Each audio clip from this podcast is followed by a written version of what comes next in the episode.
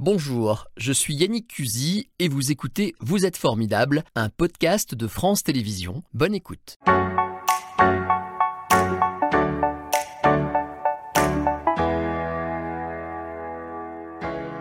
Bonjour Nathalie. Bonjour. Bienvenue sur ce plateau. Milou vous accompagne partout. Il est adorable. Voilà, bah on l'a en gros plan. Donc là, il va y avoir beaucoup, beaucoup, beaucoup de fans. il sera avec nous pendant toute l'émission. Euh, vous êtes, euh, comment vous définir Chef d'entreprise? Vous êtes une femme remarquable. Voilà, on va le dire comme ça. Je peux le dire puisque vous avez été nommée femme remarquable. C'était en 2017 par la ville de Lyon. C'est pas rien. Effectivement. C'était euh, lors de la journée de la femme le 8 mars. Et en fait, il y avait eu un, un, travail participatif avec plusieurs portraits de femmes et les citoyens qui ont voté. Et j'avais été élue à l'époque, effectivement, femme remarquable. J'avais été très honorée parce que c'était aux côtés de personnes comme Simone Veil, etc. Eh Donc voilà. C'est pas rien. Vous êtes une femme remarquable. Euh, vous êtes là pour nous parler de ce sujet que je viens d'aborder, qui est l'emploi des personnes handicapées, pour lequel vous avez, on va dire, beaucoup donné, vous avez beaucoup accompagné. Vous avez été directrice d'une association qui s'appelle l'ADAPT, association dont l'objectif était de, et toujours d'ailleurs, hein, de soutenir donc l'emploi des personnes en situation de handicap. Euh, avant de vous découvrir vous plus amplement, on passe peut-être par ce sujet-là, si vous voulez bien, oui. parce que je sais que ça vous tient beaucoup à cœur. Euh, quel est le, les, quelles sont les missions de cet assaut Vous avez accompagné des milliers de personnes. Alors effectivement, l'ADAPT, c'est une association nationale qui a créé il y a 26 ans de cela la semaine pour l'emploi des personnes handicapées, On qui existe sortir. toujours, voilà, tout ouais. à fait. Euh, effectivement, euh, elle a accompagné et elle accompagne encore des milliers de personnes avec bien sûr d'autres partenaires. À l'époque, euh, les entreprises eh ben, découvrait ce sujet au travers euh, bah, d'une loi euh, de 87 hein, qui était euh, sur les, les quotas d'embauche de personnes handicapées dans les entreprises. Mmh. Et aujourd'hui, on parle de politique inclusive avec ce quota qui est toujours de 6%, qui est toujours Alors, pas. Si je résume, en gros, les entreprises doivent en principe hein, avoir 6% de personnes en situation de handicap dans leurs effectifs, c'est ça? C'est si ça elles ne font elles... pas, elles sont pénalisées. En, fait, quand elles ont plus de 20 salariés, effectivement. 20 salariés. Et elles sont, en tout cas, sinon elles payent une contribution euh, euh, si elles n'ont pas ce taux de 6%. Elles progressent, Mm. et, euh, mais ce taux n'est toujours pas atteint. Et cette contribution financière est récupérée, entre guillemets, pour des associations notamment, qui peuvent agir, notamment, enfin en tout cas je l'espère. Alors en fait, c'est enfin, utilisé par l'AGFIP pour les entreprises privées et par le FIPHFP pour les entreprises publiques Ouais. pour pouvoir financer euh, les aménagements de postes, euh, les aides à l'embauche. En tout cas, ça ne coûte rien à l'entreprise que d'embaucher une personne en situation de handicap, c'est important de le dire. On a une image un peu caricaturale quand on parle de- d'employés en situation de handicap. On voit, d'ailleurs, on voit des images, je vous l'ai décrit, qui passent en ce moment pendant qu'on parle. On voit des gens au travail qui euh, ont un han- handicap visible en fait. Alors on pense souvent à la personne en fauteuil, euh, la personne euh, non-voyante. D'ailleurs, on dit non-voyant ou aveugle, comme ça c'est dit. Oh, les deux, tout me va. Pas de, pas. Donc ça, c'est des gens dont on voit le handicap. Mais en fait, le handicap au travail, il est très présent et très très variable. hein. Il y a plein de formes. Alors effectivement, 85% des handicaps sont invisibles. Donc ça peut être des handicaps psychiques, ça peut être euh, l'autisme dont on parle beaucoup aujourd'hui, les personnes avec troubles 10. Donc il y a beaucoup de handicaps invisibles, mais qui nécessitent effectivement un accompagnement, un aménagement de poste qui va pas forcément être de nature technique, mais euh, qui peut être euh, d'ordre humain euh, pour prendre en compte la manière de passer les consignes, la manière d'intégrer la personne dans une réunion, etc., etc. Alors, le taux de chômage des personnes en situation de handicap, je crois, c'est environ le double des autres, des valides, comme on dit? Et euh, alors, il est le double. Euh, le taux de chômage pour les personnes dites valides a diminué, comme vous le savez, et euh, malgré tout, celui des personnes en situation de handicap a diminué aussi, mais il reste le double de celui des personnes valides. Bah alors, ma question, elle coule de source, du coup. Pourquoi? Quelles sont les causes de, cette stagnation euh, en France? Alors, euh, il y a plusieurs causes, mais en tout cas, l'une d'entre elles est euh, la question des représentations, euh, où beaucoup de, personnes pensent encore qu'une personne en situation de handicap a moins de compétences qu'une personne dite valide. Et c'est vrai qu'à diplôme équivalent, il y a une forme de discrimination. Fort heureusement, ça évolue. Comme je le disais, le taux de chômage a baissé, mais il reste le double. L'employeur a des croyances, un peu tout le monde en fait. Mm. il paraît qu'en France, on considère. Attention, il y a Milou qui veut faire une petite cascade, c'est pas grave, il bouge un tout petit peu. il paraît qu'en France, on, a du mal en fait à, à ne pas considérer la personne en situation de handicap comme quelqu'un qu'il faut mettre à part. Voilà, on a un problème de culture, c'est ça en fait. Alors, alors c'est vrai que pendant longtemps, euh, il y a eu des institutions pour personnes handicapées. On a beaucoup cloisonné en France, que ce soit l'école, que ce soit le travail. Mm. Et euh, de fait, les, les employeurs euh, ont eu l'habitude, enfin n'ont pas eu l'habitude justement de côtoyer des personnes en situation de handicap. Et c'est la raison pour laquelle. C'est un problème automatiquement, quoi. Voilà, et l'analyse comme un problème, comme quelque chose de difficile, comme quelque chose euh, euh, qui va leur demander euh, beaucoup d'efforts. Et tout le travail de la Semaine pour l'emploi et d'autres événements dans l'année, c'est de démystifier la question du handicap, de considérer la personne avant tout comme une personne qui a un certain nombre de caractéristiques et effectivement de faire connaissance, de se rencontrer et de s'apercevoir que finalement ça va être une personne motivée, compétente Enfin voilà, c'est de, créer cette rencontre pour que dépasser les ports en fait. Alors, ce qu'il faut savoir, moi je ne savais pas, c'est qu'aménager un poste de travail pour un entrepreneur, en fait, ça lui coûte rien. C'est pris en charge Tout à fait, c'est pris en charge. Il, suffit de faire la demande à la GFIP notamment. Euh, et surtout, il y a des organismes qui sont là pour aider l'entreprise à trouver le bon aménagement de poste. Parce que très souvent, euh, on ne sait pas ce qui va être utile à la personne. Alors il faut savoir aussi que très souvent, les personnes en situation de handicap elles-mêmes ont une expertise et savent ce qui leur est utile. Donc elles vont pouvoir aussi euh, aider l'employeur à savoir quel est leur besoin. Donc il suffit d'un peu d'écouter, quoi, tout simplement. Il y a un problème qui, est de plus en plus en exergue, d'ailleurs vous l'avez pas mal souligné ces derniers temps, notamment depuis le Covid, c'est la fracture numérique, c'est-à-dire euh, les personnes en situation de handicap sont encore plus embêtées par euh, tout ce qui passe par des écrans qui ne sont pas adaptés, euh, parfois qu'ils ne peuvent pas voir, ou des, voilà, ce genre de choses. Il faut faire quelque chose. Alors, la fracture numérique, alors, le numérique, c'est complexe parce que c'est dans les deux sens. Ça a permis énormément de progrès, ça, ça, permet à des personnes d'être de, plus mobiles, etc. La fracture numérique pour les déficients visuels, est extrêmement importante. Euh, là aussi, il y a beaucoup de technologies qui nous permettent euh, euh, de faire des choses comme tout le monde parce que des, outils sont, sont adaptés et ont de hum, l'accessibilité intégrée. Mais par contre, la loi n'est pas toujours respectée en France, puisque normalement tous les sites Internet public notamment devraient être accessibles, ils sont loin de l'être.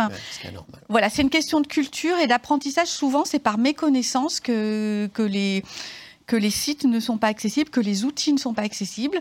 Et c'est beaucoup plus euh, accessible aux États-Unis, notamment parce que la loi euh, fait que l'État n'achète pas un outil s'il n'est pas accessible. Le ministre euh, Stanislas Guérini, qui est en charge de la fonction publique, vient d'annoncer des mesures. J'aimerais juste savoir ce que vous en pensez. Euh, il promet, euh, d'abord, il dit que le répertoire des métiers de la fonction publique va enfin inclure pour la première fois le métier de référence, ce qui n'est pas une mauvaise nouvelle. Mhm. il dit qu'il va augmenter le nombre d'apprentis en situation de handicap, améliorer les postes de travail, systématiser l'accessibilité des services publics, ce que vous disiez à l'instant. Vous y croyez? Alors, la notion de référent, elle est importante parce que c'est permettre à des collaborateurs d'avoir des ressources, on va dire, qualifiés pour euh, les, enfin, les accompagner dans leur inclusion. Mmh. Euh, les contrats euh, en alternance, j'y crois beaucoup parce que c'est souvent une façon pour l'employeur de se familiariser avec la question du handicap avant faire le de faire le grand saut du CDI. Euh, maintenant, dans la fonction publique, euh, bah, c'est très bien qu'on avance dans ce sens, puisque la fonction publique elle-même n'avait pas son quota de, personnes handicapées. Par contre, il y a certains postes autrefois qui étaient euh, occupés par des personnes en situation de handicap dans la fonction publique qui ne le sont plus aujourd'hui. Parce que le concours n'est pas forcément toujours accessible, etc. Donc, il y a encore des choses à améliorer. Mais il il y a un bon chemin qui est engagé. Alors, je vais essayer de mieux vous présenter pour qu'on comprenne tout ce que vous avez fait dans votre vie. Vous en avez fait des choses. Vous êtes né dans la Loire, mhm. à Bourg-Argental. Mhm. Je ne connais pas Bourg-Argental. C'est dans le Pilat. Dans le Pilat. Bah justement, ça tombe bien. Vous avez fait vos études là-bas, le lycée à Saint-Chamond, l'université à Saint-Étienne, puis à Lyon, c'est ça? Oui. Euh, au passage, euh, vous me l'avez confié, donc je, le dis, vous avez perdu la vue à l'adolescence, en fait. C'est à, oui, j'ai vraiment perdu la vue à l'adolescence. Euh, à ce moment-là, du coup, j'ai dû apprendre le braille, entre autres, euh, enfin toutes les techniques pour compenser mon handicap. Vous avez beaucoup de souvenirs de ce que vous avez vu avant, avant ces problèmes? Oui, bah c'est ça l'avantage, c'est que du coup, quand on me décrit les couleurs, les lieux, etc., ça me parle. D'accord. Eh, c'est vrai que donc c'est bête, mais j'ai vu une interview de Gilbert Montagny il y a quelques jours, et la, même question lui a été posée parce que ça lui arrive aussi. Et lui dit, il dit, c'est carrément une chance qui m'est arrivée. Vous le voyez comme ça, vous? Oh, je vais quand même pas dire ça. je trouvais ça bizarre comme réponse. Mais, euh, mais par contre, oui, je pense que j'aurais peut-être pas eu la même vie euh, si, si j'avais vu. On saura jamais. D'accord, ouais, bah oui. Mais en fait, vous avez une sacrée vie quand même. Doctorat en économie, mm. j'ai noté mention très honorable, mm. c'est très bien. Prix du jeune chercheur de la ville de Lyon mm. en 94. Oui, qui m'a été remis à l'époque par le professeur du Bernard. Ouais. Ça a été un virage dans votre vie. Vous m'avez dit que c'était une vraie reconnaissance. Oui, tout à fait. Tout à fait, parce que faire une thèse, euh, ben, c'est comme, comme, tout un chacun, c'est difficile, mais quand on est en situation de handicap, déjà, il faut trouver un maître de, enfin, un, quelqu'un pour encadrer ma recherche qui, croyait en moi, et c'était le professeur Jacot à l'époque, euh, que je remercie encore. Et j'ai pu faire ma thèse en, en étant dans un laboratoire du CNRS. J'ai pu euh, partir deux mois au Canada. Euh, enfin voilà, j'ai eu les mêmes conditions qu'un autre chercheur, et ça, c'était, c'était, c'était formidable. on décèle déjà un incroyable tempérament, de la volonté, et vous ne vous arrêtez pas là. Il y a trois grandes étapes professionnelles dans votre vie. Pendant trois ans, de 90 à 93, vous êtes au CNRS, vous êtes en recherche en économie, alors je l'ai noté, hein, sur l'impact des nouvelles technologies sur la productivité organisationnelle. En tout cas, moi, c'était mon sujet, mais c'était le laboratoire s'appelait Laboratoire des changements technologiques. Ça, c'est votre première partie de vie euh, professionnelle, on va dire. De 93 à 99 ensuite, déjà pendant six ans, vous allez diriger une structure. Là, vous êtes dans une structure de conseil en aménagement de poste par rapport au handicap. C'était la FIDEF, c'est ça? C'est ça, c'est ça. Et effectivement, c'était pour moi une manière de faire mes premières armes sur un poste de direction où au départ, euh, quand, j'ai commencé, on avait quatre salariés et quand j'ai terminé, on en avait 22 et on avait beaucoup euh, développé la structure. C'est un peu votre marque de fabrique. Vous arrivez ensuite à l'ADAPT, dont on a parlé tout à l'heure, d'abord comme adjointe, puis comme directrice. Là aussi, vous passez de 20 salariés jusqu'à 140. Oui, euh, effectivement. Vous Là bien développé. en fait, voilà, je crois que c'est ben, ma créativité, elle est dans le travail euh, et j'aime développer, j'aime apporter euh, des solutions, embarquer des équipes dans quelque chose de nouveau. En tout cas, voilà, c'est quelque chose qui, qui m'intéresse dans la gestion des ressources humaines. Je trouve que ce qui est intéressant, c'est d'aider les personnes à, à se transformer, à avoir envie, en tout cas, de de développer leurs compétences. Et, euh, Est-ce que diriger, euh, ça paraît peut-être naïf comme question, mais diriger euh, comme ça une entreprise dont l'objectif est de soutenir le handicap, quand on est soi-même concerné, est-ce que ça assoit une forme de crédibilité, ça change quelque chose? Alors, je pense que, enfin, J'étais la première directrice à l'ADAPT au niveau national à être déjà une femme. Oui, alors et en ça c'est la double peine. En hein. situation de handicap. ouais. Et alors, c'est à double tranchant, c'est-à-dire que euh, je pense que le travail que je faisais était, enfin, est un vrai travail de direction avec euh, toutes les composantes, gestion, euh, qualité, ressources humaines, etc.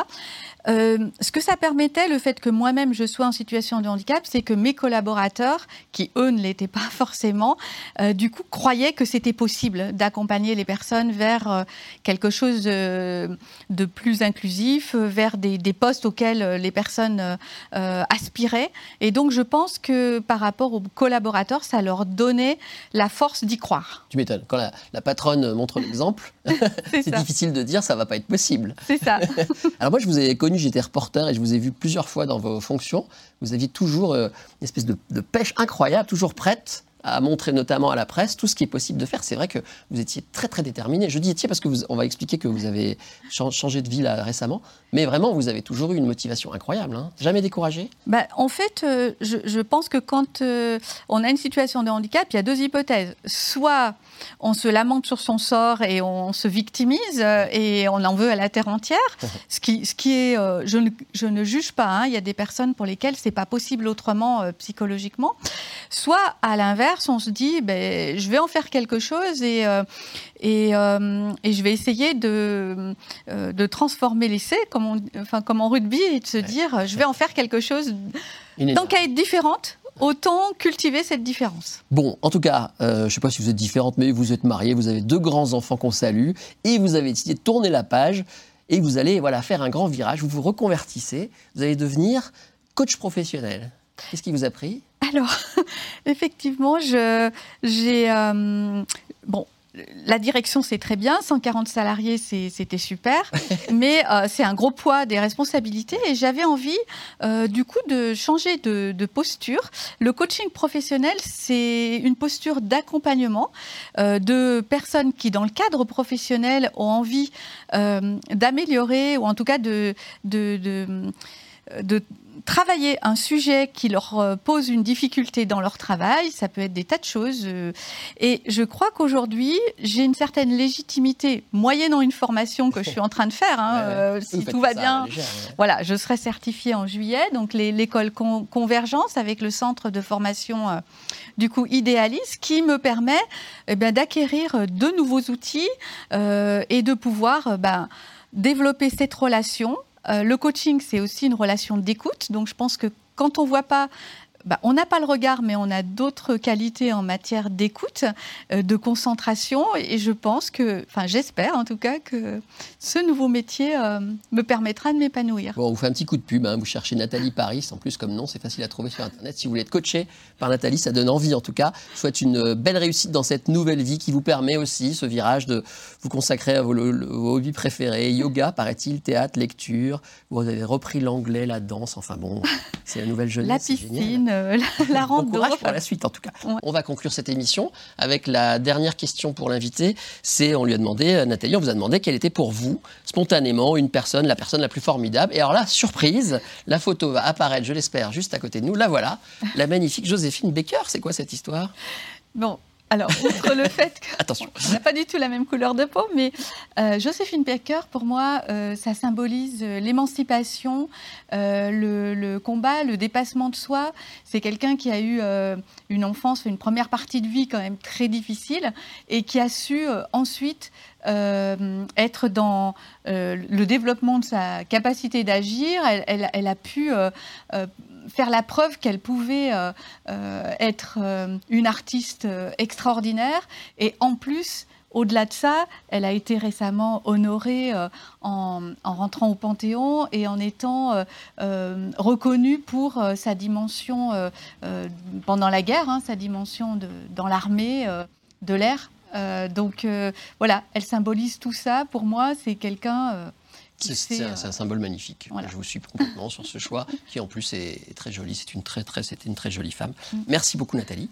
C'était Vous êtes formidable, un podcast de France Télévisions. S'il vous a plu, n'hésitez pas à vous abonner. Vous pouvez également retrouver les replays de l'émission en vidéo sur France.tv.